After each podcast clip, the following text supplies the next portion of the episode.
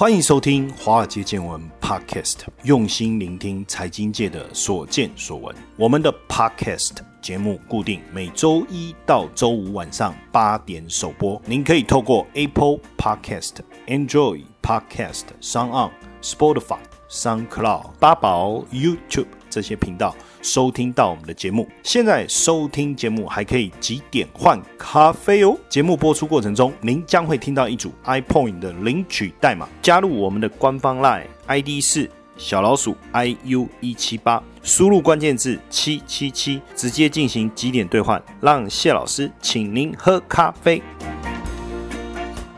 大家晚安，大家好。欢迎收听《华尔街见闻》Podcast，我是谢承彦谢博士。上个星期香港很不安定哦，因为一传媒的创办人黎智英啊，因为涉嫌违反香港国安法被逮捕哦。当然后来交保，但这过程中最让我们感动也让我们关注的是，港人用行动力来挺黎智英哦，喊出说用股票来投票。虽然说政治上不自由啊，不过至少经济。上还是自由的，所以大家就开始狂买一传媒的股票来表示支持哦。那一传媒的股票在十号中午的时候就开始飙升哦，十一号收在港币一点一哦，相较十号的时候开盘是零点零八八，做一个比较，两天的累计涨幅高达十一倍啊，市值一度是突破了四十二亿港币哦。当然，这种现象也让中国官方注意到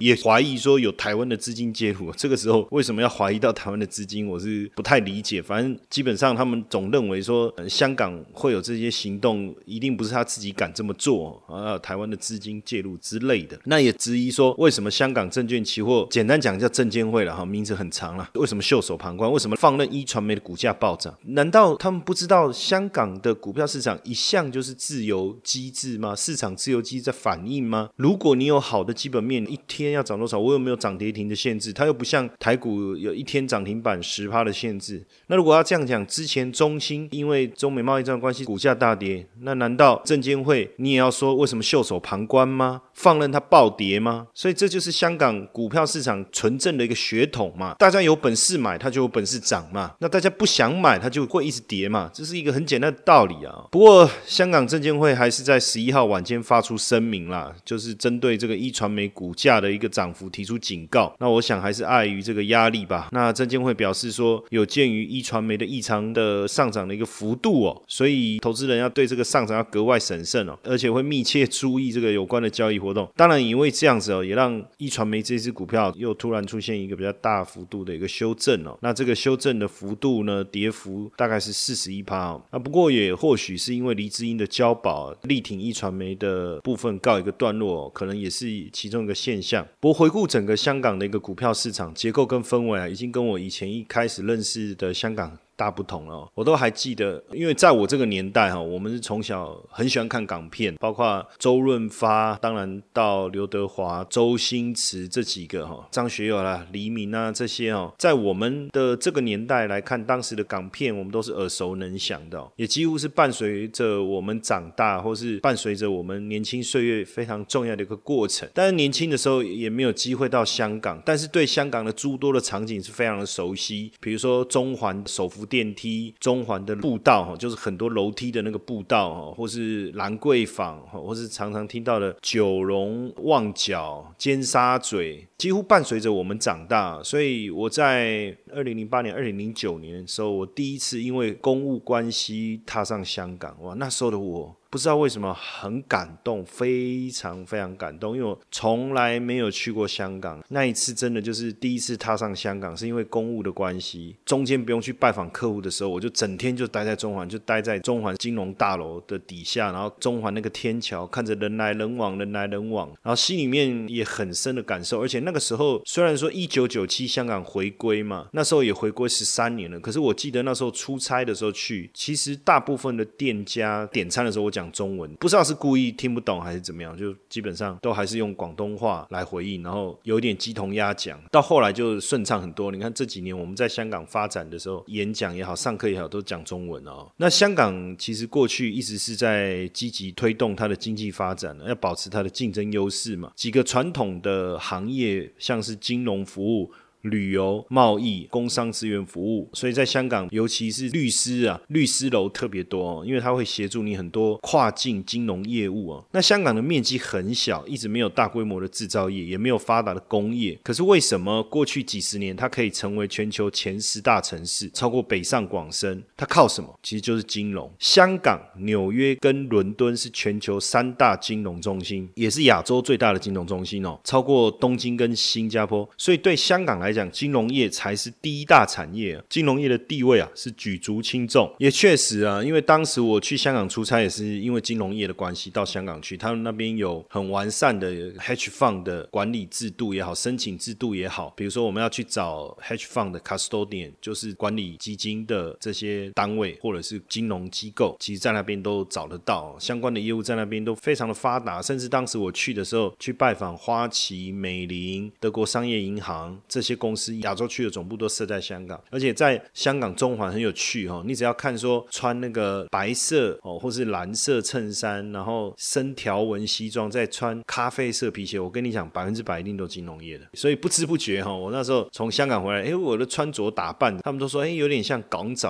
也会用袖扣啊，西装要合身啊，比较流线型，也是从那个时候开始学会怎么样帮自己穿一套好看的西装哦。那香港为什么能成为金融中心哦？有它的背景跟优势哦。第一个，香港的经济腹地很大，算是中国主要的转口贸易港，那也是外资企业筹资或是投资中国一个跳板。那因为香港一直采行英美法系，所以跟伦敦和纽约有相同的法律逻辑。那英美法系较大陆法系能够赋予金融业发展比较大的弹性，这个也是香港在整个金融系统跟金融产品相对比较发达的一个原因哦。再加上全球金融市场是二二十四小时运作，那英文是香港的官方语言哦，基本上。我们去香港考证照，它大部分就是英文版，给你的文件就是英文版。那是在后来一九九七以后，它才慢慢的增加了中文版，而且中文版也是后来才开始。但不过它的有些用词就跟我们不太一样哈。那香港的二十四小时的这个优势，就串联起伦敦跟纽约的二十四小时的金融交易哦。还有一个就是汇率稳定，也是香港成为金融中心一个非常重要的一个因素哦。那当然，作为全球金融中心，银行就变成香港非常重要的集中地嘛。全球最大的一百间银行当中，有七十家是在香港开展业务。那大大小小的银行就得一百八十多家，分行超过一千三百家。那前十大银行有哪些？当然排序可能会有一些调整哦。不过大概就还是这些银行哦，像汇丰银行哈，那这个是英资的哈。那英资的还有恒生银行、渣打银行，港资的是东亚银行哈。那中资的有中国银行、中国工商银行，新加坡的有新展银行跟永亨银行。其实银行非常非常多。有英资的，有新加坡的，有香港本土的，有大陆的哦。那还有三家银行拥有发行钞票的权利哦，分别是汇丰银行、中国银行跟渣打银行。那香港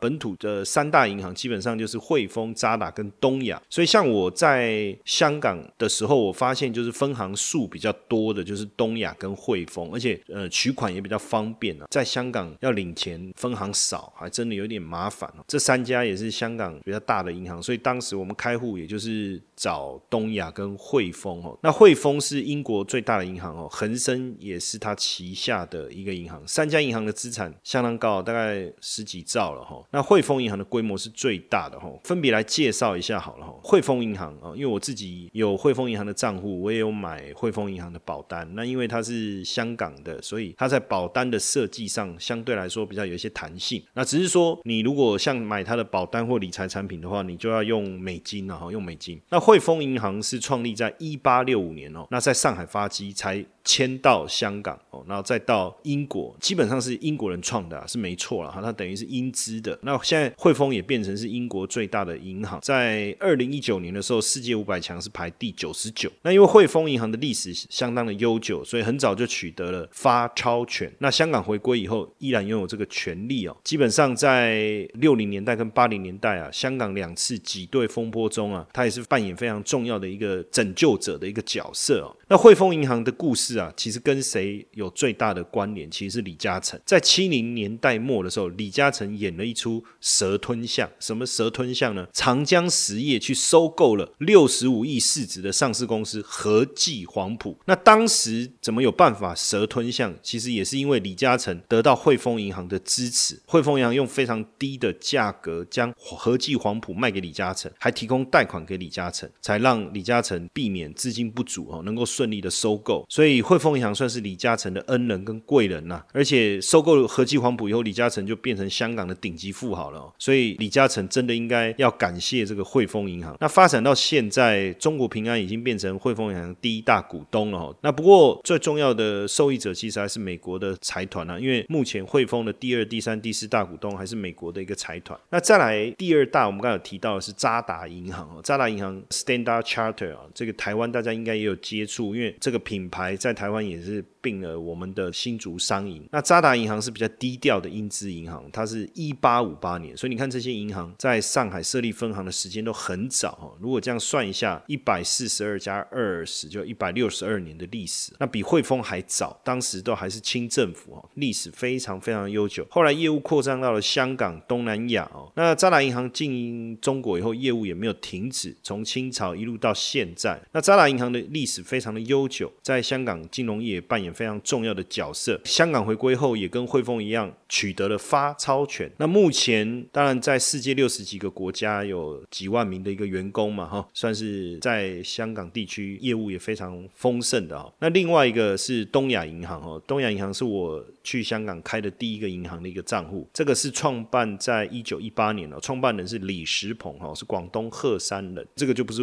英资的了哈，本来在广州做生意，到香港以后创立了东亚银行。那东亚银行是香港第三大，也是香港最大的本土银行哦，资产超过一千亿美金。不过也被中国工商银行收购了哈，大部分主要的一个股份了。那这些年香港的金融业有老化、停滞不前的现象哦。我我举个例子，就在我们在香港，我们都是基本上很少在用信用卡，店家大部分也不太收信用卡。然后我们用八达通是可以的，但是也不是所有的店家都可以用八达通哦。八达通就是那个地铁，有点像我们捷运卡这样，你储值消费这样的一个概念，那在香港支票是蛮流行，这个就跟国外的传统是一样的哈。支票是一个非常重要的一个支付的管道，但是就转账啦、取款啊什么的，大部分我看大家也都是还是往银行跑。所以每次去香港，我们如果要领钱要干嘛？除了提款机领钱之外啦，如果你是公司行号什么的，只要要跑银行，我都觉得哦。一个头两个大，因为都要排队排很久，大家才有这种感觉。就是香港金融业虽然它的产品设计走在世界的前面，可是为什么整个金融业有一种老化、停滞不前的一个现象哦？核心创新不足哦。那不过慢慢的哈，很多科技公司进到了香港，或许这个未来也会有所改变呐。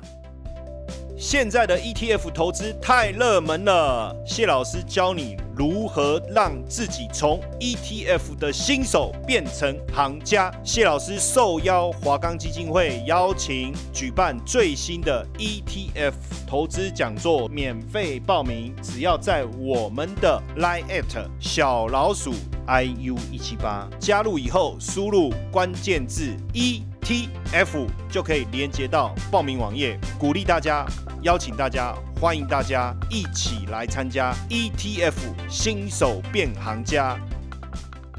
我们也看一下，就是这些银行股的股价，大概也可以能够去理解现在香港金融业的一个变化哈。那我们可以先看一下汇丰控股哦，汇丰控股它的股票代号是零零零五点 HK。那这个股票以前我就一直想说把它当成一个定存股，因为我自己有投他们的保险嘛。那在香港汇丰银行就是很主要我们往来的一个银行。那我跟他们往来过程中也觉得，哎，他们的服务各方面其实还是不错的。可是股价最高二零一八年的时候是八十六块，到目前为止已经跌到剩三十四点七，几乎是这样打了几折，四折，等于是跌掉了百分之六。六十，这样算不算够便宜？我我觉得应该是可以算够便宜。不过这一段期间这样的一个下跌，也反映香港的整个金融体系跟金融产业的一个衰退，非常非常明显。然后另外一个股票，我们刚才有提到了渣打，它是二八八八点 HK，你说它的股价也从九十四点八最高在二零一八年的时候跌到现在是四十二点一哦，也是四五折，对不对？然后再来一个是东亚银行零零二三哦，从二零一七年底。底的时候三十六块，跌到现在是十七点七，也几乎折价折了一半哦。那从这个地方当然就可以看得出来，香港金融产业以目前的一个发展状态来看，似乎是相当的凄惨。不过，从今年的下半年看起来，股价似乎有止跌的迹象啊，是不是代表最差的状况慢慢的要即将过去哦？我觉得还是可以持续观察。假如说真的最糟的状况已经过去的话，我觉得回头再来买汇丰控股，我觉得还是可行的。那讲完金融股，更重要当然就是香港整个基本的架构，最早在恒生指数里面最重要的两大支柱哦，一个就是金融，另外就是地产。那讲到地产，当然就要讲香港的四大地产商。也就是香港的四大天王，不是黎明、张学友、刘德华跟郭富城哦。这四大天王是谁哦？这四大天王是长江实业的李嘉诚、新世界的郑裕，还有新鸿基的郭嘉，以及恒基。造业的李兆基哦，那我们也很快的来帮大家认识一下，就是这四家地产公司哦，在港交所的交易平台上，零零零一是哪一家公司？大家要不要猜猜看？零零零一就是长江实业哦，长江实业的业务啊，遍布很广哦，地产、码头、电信、零售哦，所以被人家说上天入地下海的超级王国。更重要就是地产，因为在地产之前，李嘉诚是靠塑胶花嘛赚得第一桶金，后来他开始想要往其他产业发展，所以他就成立了长江实业，开始了他的商业传奇啊。那有三个重要里程碑啊，第一个就是击败英商置地啊，成为香港地产的帝王。在一九五八年的时候，很久，等于是六十二年前，李嘉诚觉得香港经济要开始高速发展。那因为香港地小人多，土地是供不应求，所以他就跨入了地产业啊。那一九六七年的时候，香港虽然出现暴动，他还是持续的低价买入不动产或者是相关的物业啊。而且当时他是香港最大的塑料制造商嘛，那利润相当好，所以后来在一九七一年的时候啊，正式成立长江地产。哦，后来又改名为长江实业，往地产发展。根据统计啊，香港现在每七个私人住宅，其实有一个就是长江盖的哦。再来另外一个就是新世界哦，新世界的郑裕彤。大家如果去香港，应该满街都会看到一个珠宝的品牌，叫周大福。这个品牌就郑裕彤所创的。那它其实就是靠珠宝累积了非常非常多的资金，然后在二十世纪六零年代中后期的时候呢。也是在香港动乱、地价低迷的时候呢，就收购了一批房地产。所以你会发现，这些香港地产商啊，能发达，都是在大家觉得最乱的时候啊，重磅出击啊。不过也要有足够的资金哦，才有办法。像在香港宣传片当中，各位应该都有看过那个香港会议展览中心，就是很像那个飞鸟展翅的这一个，也被誉为全球十大最佳工程之一。这个就是我们讲新世界发展公司所盖的哈，它这个业务扩展的非常广了哈。百货啦、酒店啊、基础建设都有。再来就是新鸿基哦，能够成功，创始人郭德胜先生跟他的继承人其实都投入非常多的一个精神哦。郭德胜哦，十岁就到越南谋生哦，然后再从越南到广州跟上海，再到香港一样哦。在一九五八年的时候，他也是看好香港房地产的一个发展前景。在一九六三年的时候，和朋友组成新鸿基啊。一九七二年呢，就以新鸿基的名义在香港上市哦。他在上市。是独立门户的第一年哦，上市市值四亿港币，盈利就达到五千一百四十二万港币哦，一开始就得到很好的成果。那第四个是恒基造业的李兆基哦，那在香港的地产业哦，李兆基算是深谋远虑啦哦，而且也是以深谋远虑出名的。那恒基造业在初期的时候。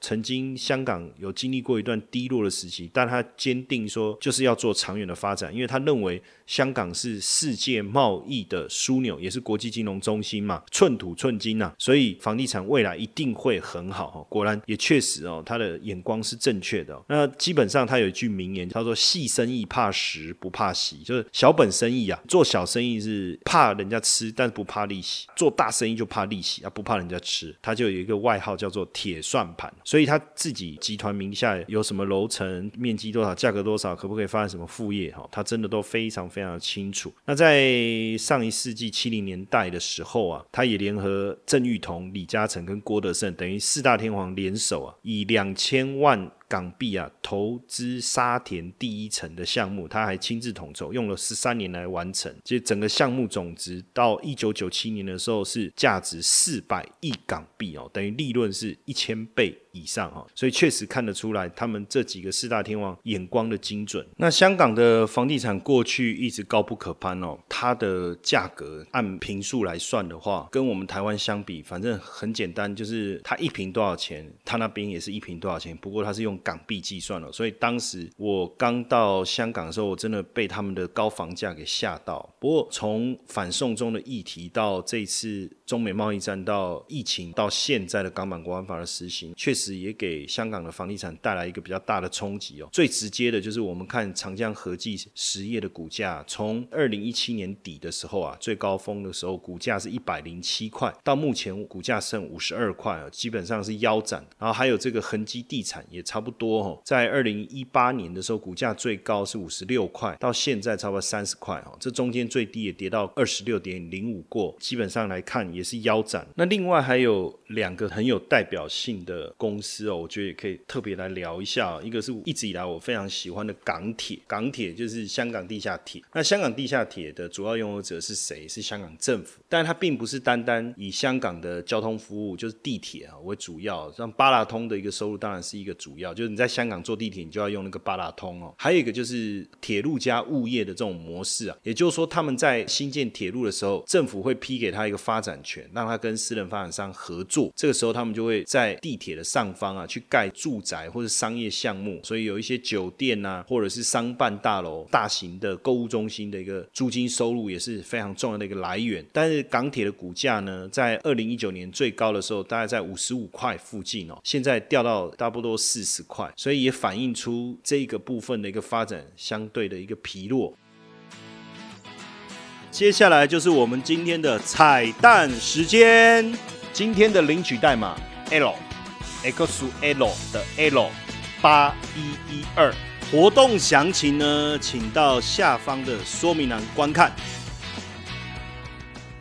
那另外一个是叫领展房产基金，这个领展房产基金呢，也是一个非常有趣而且厉害的一个信托基金哦。它是二零零五年十一月二十五号在香港交易所上市的，是香港第一个大型的房地产信托基金。那它基本上它持有的物业都是一些商铺，在一楼的商铺，那还有停车位。在香港，你看地下人稠嘛，所以停车。就是更困难哦，所以它包含的就是一些一楼的这种零售店面跟停车位，但是因为现阶段很多的店面都租不出去嘛，当然停车位的部分的收益也相对会受到一些影响。那股价也从去年二零一九年年中将近一百块钱，到目前为止剩下六十块，大概都是打了六折哈。那打六折到底未来长期来看是不是一个好的切入点？我们刚才从金融看到地产，看到港铁跟领展房产，确实我觉得短期内甚至可能今年。或是明年香港整体的发展应该都不是很好，但是我相信它不会长期是这样，所以反而现阶段我倒觉得以长线的角度来看，应该可以慢慢去找切入的一个时机点。但我希望跌越多越好，因为毕竟我觉得这些东西它不会消失不见。尤其是我特别喜欢的港铁，它主要就是出租这些大型的购物中心、商办、酒店，然后还有这个临展房产，等于是一楼的店铺跟停车位。所以等于这两个股票都买、都投资、都成为股东的话，那基本上香港应该大部分的。商用的物业都被我们控制了，当然这个感觉是蛮屌的，对不对？当然现在是不是一个适合的切入点？我觉得还要再持续观察一下香港整体的一个状况。但是未来如果有机会的话，我倒是蛮鼓励大家来投资这两个股票的。不过说到底，这些股票表现并不怎么好，但是却有些股票它是逆势大涨哦，持续的创新高。哪一只股票呢？是香港交易所，等于是香港交易所集团挂牌上市，旗下它有包括香。香港联合交易所跟香港期货交易所，那还有包括香港中央结算公司、期货结算、联交所结算跟场外结算公司，这个都是属于港交所整个集团里面所拥有。而且港交所还拥有 LME 哦，全球最大的基本金属市场，那是一个二十四小时运作的，超过百分之八十的有色金属业务都在 LME 完成交易哦。还有沪港通嘛，还有深港通这部分，所以基本上是一个非常大的一个金融交易体制哦。所以你会发现反映。香港经济发展的金融跟地产的股票是表现不好，但是在金融市场未来就是发光发热，所以反而香港交易所的部分在这个地方股价反而持续的一个创新高，所以我们也看得出来哈，中国绝对不可能让香港。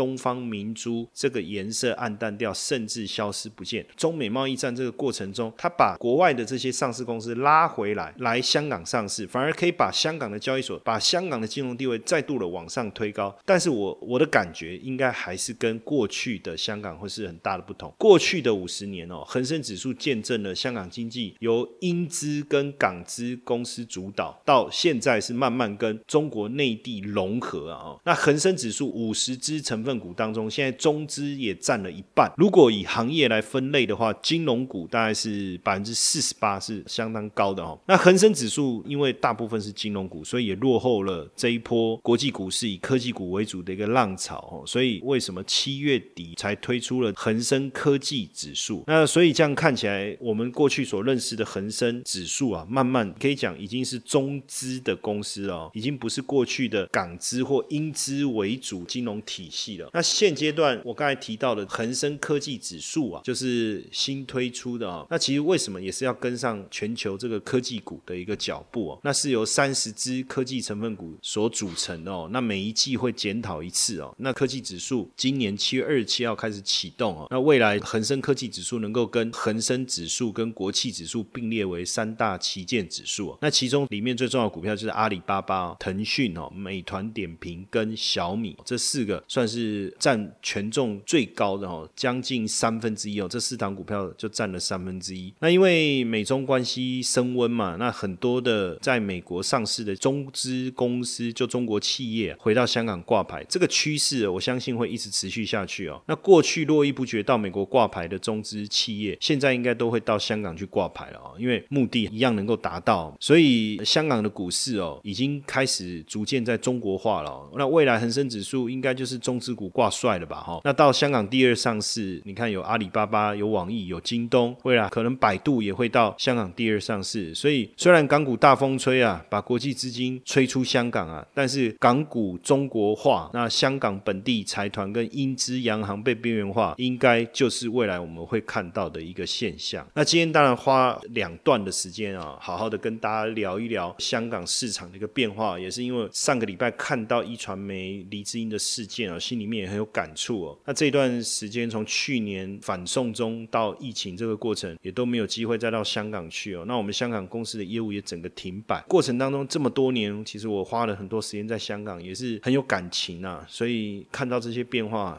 忍不住也想要好好的跟大家分享一下，这么多年来我们看到香港金融圈的一个发展的一个过程。那希望今天晚上的一个内容对大家也有帮助，好不好？我们就明天晚上八点钟继续空中与大家相见晚安。